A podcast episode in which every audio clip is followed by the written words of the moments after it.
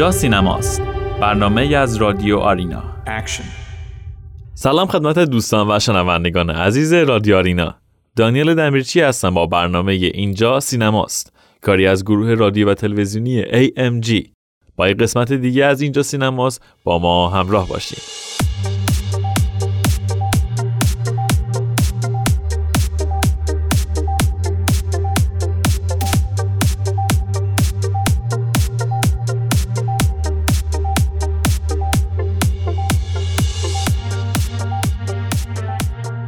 حتما تا حالا همتون از streaming service های مختلف فیلم و موسیقی استفاده کردین. اپ های مختلفی که با پرداخت مبلغی 10 تا 20 دلار به صورت ماهیانه می‌تونین از اونها به صورت نامحدود فیلم و موسیقی دانلود و یا stream کنین. البته داخل پرانتز بگم که برای خیلیاتون ممکن این سوال پیش بیاد که فرق بین stream و یا دانلود چیه. stream یعنی دریافت کردن فیلم و یا موسیقی از اینترنت بدون save اون برای موبایل و یا لپتاپ. دانلود اما همونطور که می‌دونین به معنای save و یا ذخیره کردن اون فایل بر روی device هستش. برای مثال وقتا که شما به اینترنت دسترسی ندارین نمی‌تونین فیلمی رو از یوتیوب و یا نتفلیکس تماشا کنین. ولی وقتی که فیلمی رو دانلود می‌کنید هر زمان هر کجا که باشین می‌تونین اون رو از روی دستگاهتون که حالا می‌تونه موبایل و یا لپتاپ باشه پخش کنین و تماشا کنین.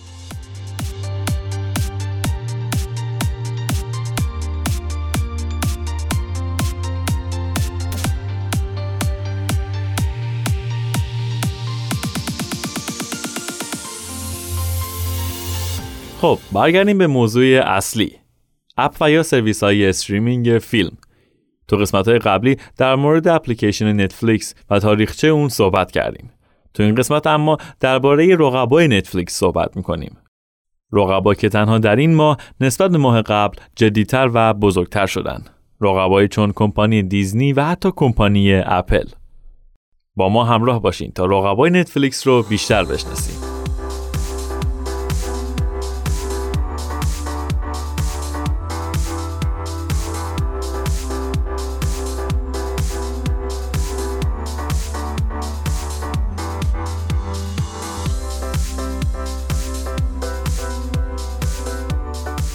رقیب شماره ده نتفلیکس کسی نیست جز سینما. های سینما همچنان تنها ارائه دهنده یک تجربه ناب و شگفت انگیز از یک فیلم رو دارن.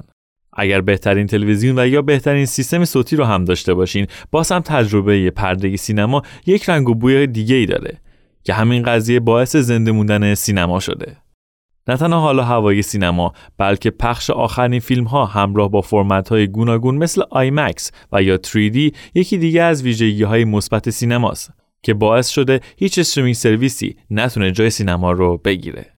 شماره 9 کانال های تلویزیونی همه ما حتما تو خونمون به همراه تلویزیونمون یک TV box و یا یک رسیور داریم که کانال های مختلفی از سر تا سر دنیا رو بهمون نشون میده. کانال های تلویزیونی که به حوزه فیلم محدود نمیشن و در دوره های مختلف ورزشی و یا حتی سیاسی خیلی بیشتر از هر موقع دیگه سال دیده میشن. به خاطر دسترسی آسون تونستن رقیب جدی برای streaming service های چون نتفلیکس بشن. در میون این کانال های تلویزیونی تعداد محدودی حتی اقدام به راه اندازی streaming service خودشون هم کردن. مثل کانال HBO که قطعا با سریال محبوب Game of Thrones اون رو می‌شناسین. نکته بعدی که کانال های تلویزیونی رو از streaming service ها جدا می‌کنه پخش میان قاره این کانال هاست. برای مثال streaming service HBO فقط و فقط در آمریکا قابل استفاده است. ولی کانال تلویزیونی HBO از خیلی از تیوی باکس ها تو خیلی از نقاط دنیا قابل دسترسیه که این برتری کانال های تلویزیونی رو نشون میده.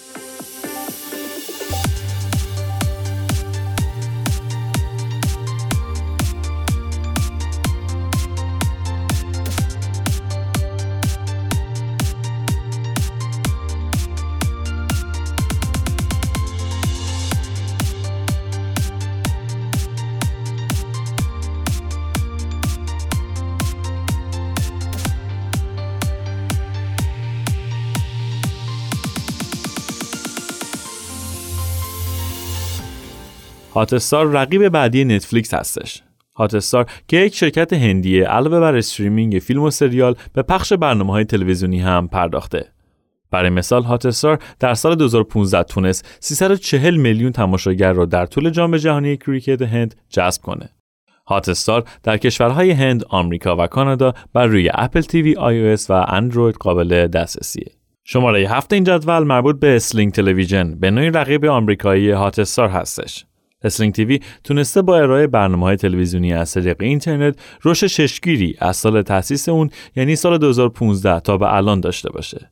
Sling TV اما برخلاف Hotstar فقط و فقط در آمریکا اون هم فقط در Apple TV و Amazon Fire TV قابل دسترسیه و هیچ اپلیکیشنی برای تلفن همراه نداره. شماره 6 HBO Now سرویس streaming فیلم و سریال و برنامه های تلویزیونی که تونسته با ساخت و پخش برنامه هایی با کیفیت و فوقالعاده به شهرت بسیاری برسه. سرویس streaming این شبکه که از سال 2014 شروع به کار کرده در طول سالیان سال تونسته افراد زیادی رو جذب خودش بکنه. تنها نکته منفی این streaming service محدود بودن اون به دسترسی جغرافیاییه. HBO فقط و فقط در آمریکا قابل استفاده است. اگه HBO Now مثل نتفلیکس دسترسی بین‌المللی رو داشت می‌تونست با ارائه سریال هایی چون Game of Thrones به رتبه شماره یک این جدول هم برسه.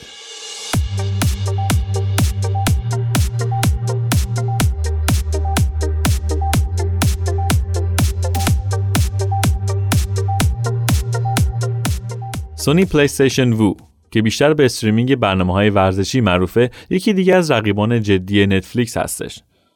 که تونسته با تمرکز بر روی برنامه های پرطرفدار تلویزیونی و ارائه اونها بر روی device های مختلفی چون گوشی و لپتاپ عده زیادی رو به سمت خودش بکشه. DirecTV رقیب شماره چهار این کمپانی آمریکایی با پخش برنامه های تلویزیونی خودش از طریق تلویزیون و اینترنت شهرت خاصی رو نصیب خودش کرده. اما چطوری؟ دایرکت با بستن قراردادهای مختلف با کمپانی های تلفنی همراه در آمریکای لاتین و آمریکای شمالی تونسته با ارائه سرویس ارزونتر از رقیبان خودش جلو بزنه. به عنوان مثال اگه کمپانی ارائه دهنده تلفن همراه شما کمپانی AT&T هستش شما می‌تونید برنامه های این شبکه رو با نرخ پایینتری دریافت بکنین. یک تخفیف ساده اما کارآمد.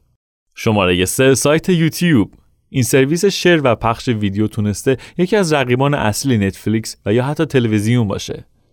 یوتیوب که از سال 2005 شروع به کار کرده تونسته به رقم 800 میلیون تماشاگر در هر ماه برسه. اما یوتیوب پریمیوم سرویس جدیدی که این کمپانی این اواخر ارائه داد به شما این اجازه رو میده که به تمامی ویدیوهای روی این وبسایت بدون تبلیغات دسترسی داشته باشین. اونها رو استریم و یا حتی دانلود هم بکنین. وبسایت یوتیوب جز پنج سایت پربازدید دنیاست که در چندین سال اخیر به تولید فیلم و سریال خودش هم پرداخته که البته در این زمینه مثل کمپانی های HBO و نتفلیکس موفق نبوده. شماره دو کمپانی Hulu کمپانی Hulu تونسته با پخش فیلم و سریال های کمپانی های معروفی چون والت دیزنی، 21st Century و Warner Bros جز بهترین streaming service های سینمایی باشه. Hulu که فقط و فقط در آمریکا و ژاپن قابل دسترسیه تونسته در چندین سال اخیر حدود 5000 سریال رو ارائه بده. البته جالبه که بدونین این streaming service یک سرویس بدون تبلیغات نیست. و حتی اگه شما سرویس premium این کمپانی هم انتخاب بکنین باز هم شاهد تعداد محدودی از تبلیغات خواهیم بود.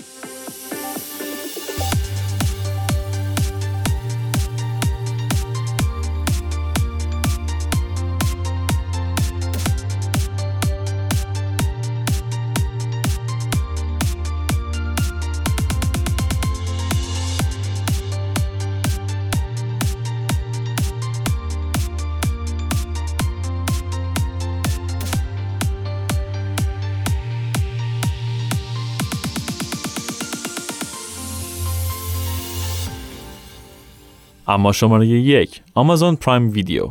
Prime Video که محصول شرکت آمازونه سرویس streaming و حتی اجاره فیلم هستش که در حال حاضر از 200 کشور دنیا قابل دسترسیه. Prime حتی در بعضی از کشورها محدود به فیلم و سریال نمیشه و مسابقات ورزشی رو هم به صورت زنده پخش می‌کنه. البته سرویس Prime آمازون نتونسته جای نتفلیکس رو بگیره. اون هم به چند دلیل. دلیل اول اینه که وقتی شما فیلمی رو در آمازون انتخاب می‌کنین اون فیلم رو بدون تبلیغات تماشا می‌کنین. ولی در Prime اول با تبلیغ فیلم های دیگه این پلتفرم روبرو میشین. دلیل دیگه ای که باعث شده Prime هنوز عقب بمونه برتری اپ نتفلیکس در مقایسه با Amazon Prime ه. اپ نتفلیکس ساختار user friendly و سریعتر داره که همین موضوع خیلیا رو به سمت نتفلیکس جذب کرده. دلیل آخر هم محتوای این دو پلتفرم هستش که نتفلیکس در مقایسه با Prime content بهتری رو داره سریال های معروفی چون 13 Reasons Why, Stranger Things و یا حتی فیلم Irishman که همین ماه بر روی سینماها پخش شد همگی از روی نتفلیکس قابل تماشاست. اما در این لیست راجع به دو پلتفرم جدید Apple TV Plus و Disney Plus صحبت نکردیم. دو streaming service ی که به تازگی شروع به کار کردن و با کلی فیلم و سریال جالب و جذاب به بازار streaming اومدن. هنوز معلوم نیست که کدوم یکی از این streaming ها می‌تونه از نتفلیکس جلو بزنه یا اصلا حتی می‌تونن این کارو بکنن یا نه سوالی که هنوز نمیشه بهش جواب داد. اما بریم سراغ box office این هفته.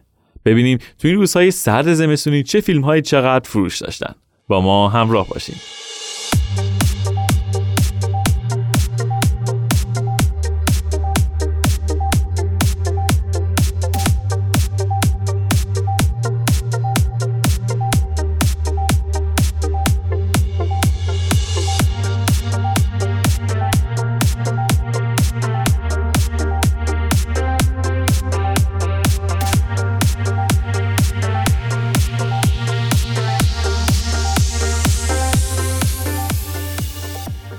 فیلم Playing with Fire که تونست در هفته گذشته 8 میلیون دلار فروش داشته باشه. این فیلم داستان زندگی چند آتشنشان رو در یک ژانر کمدی به تصویر می‌کشه.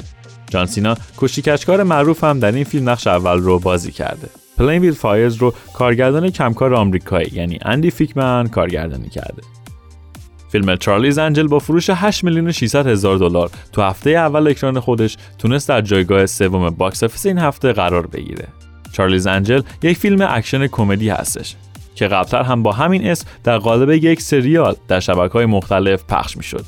کارگردان این فیلم الیزابت بنکس بازیگر نویسنده و تهیه کننده معروف آمریکاییه که تو کارنامه کاریش فیلم های کمدی Pitch Perfect رو هم داره. فیلم دوم این هفته Midway هستش که در هفته دوم اکران خودش 8 میلیون و 700 هزار دلار فروش داشته.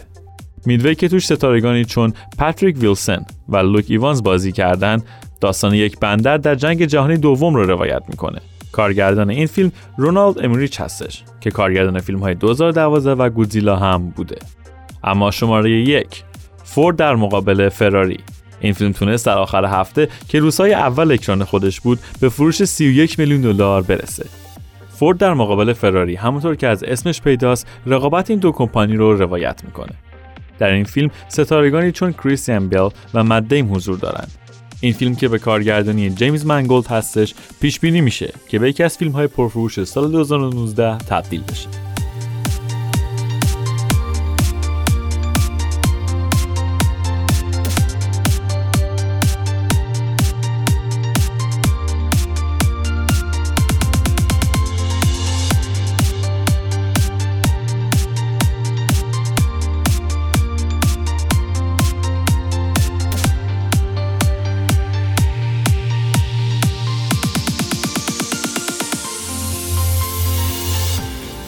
خب دوستان به پایان برنامه اینجا سینما رسیدیم.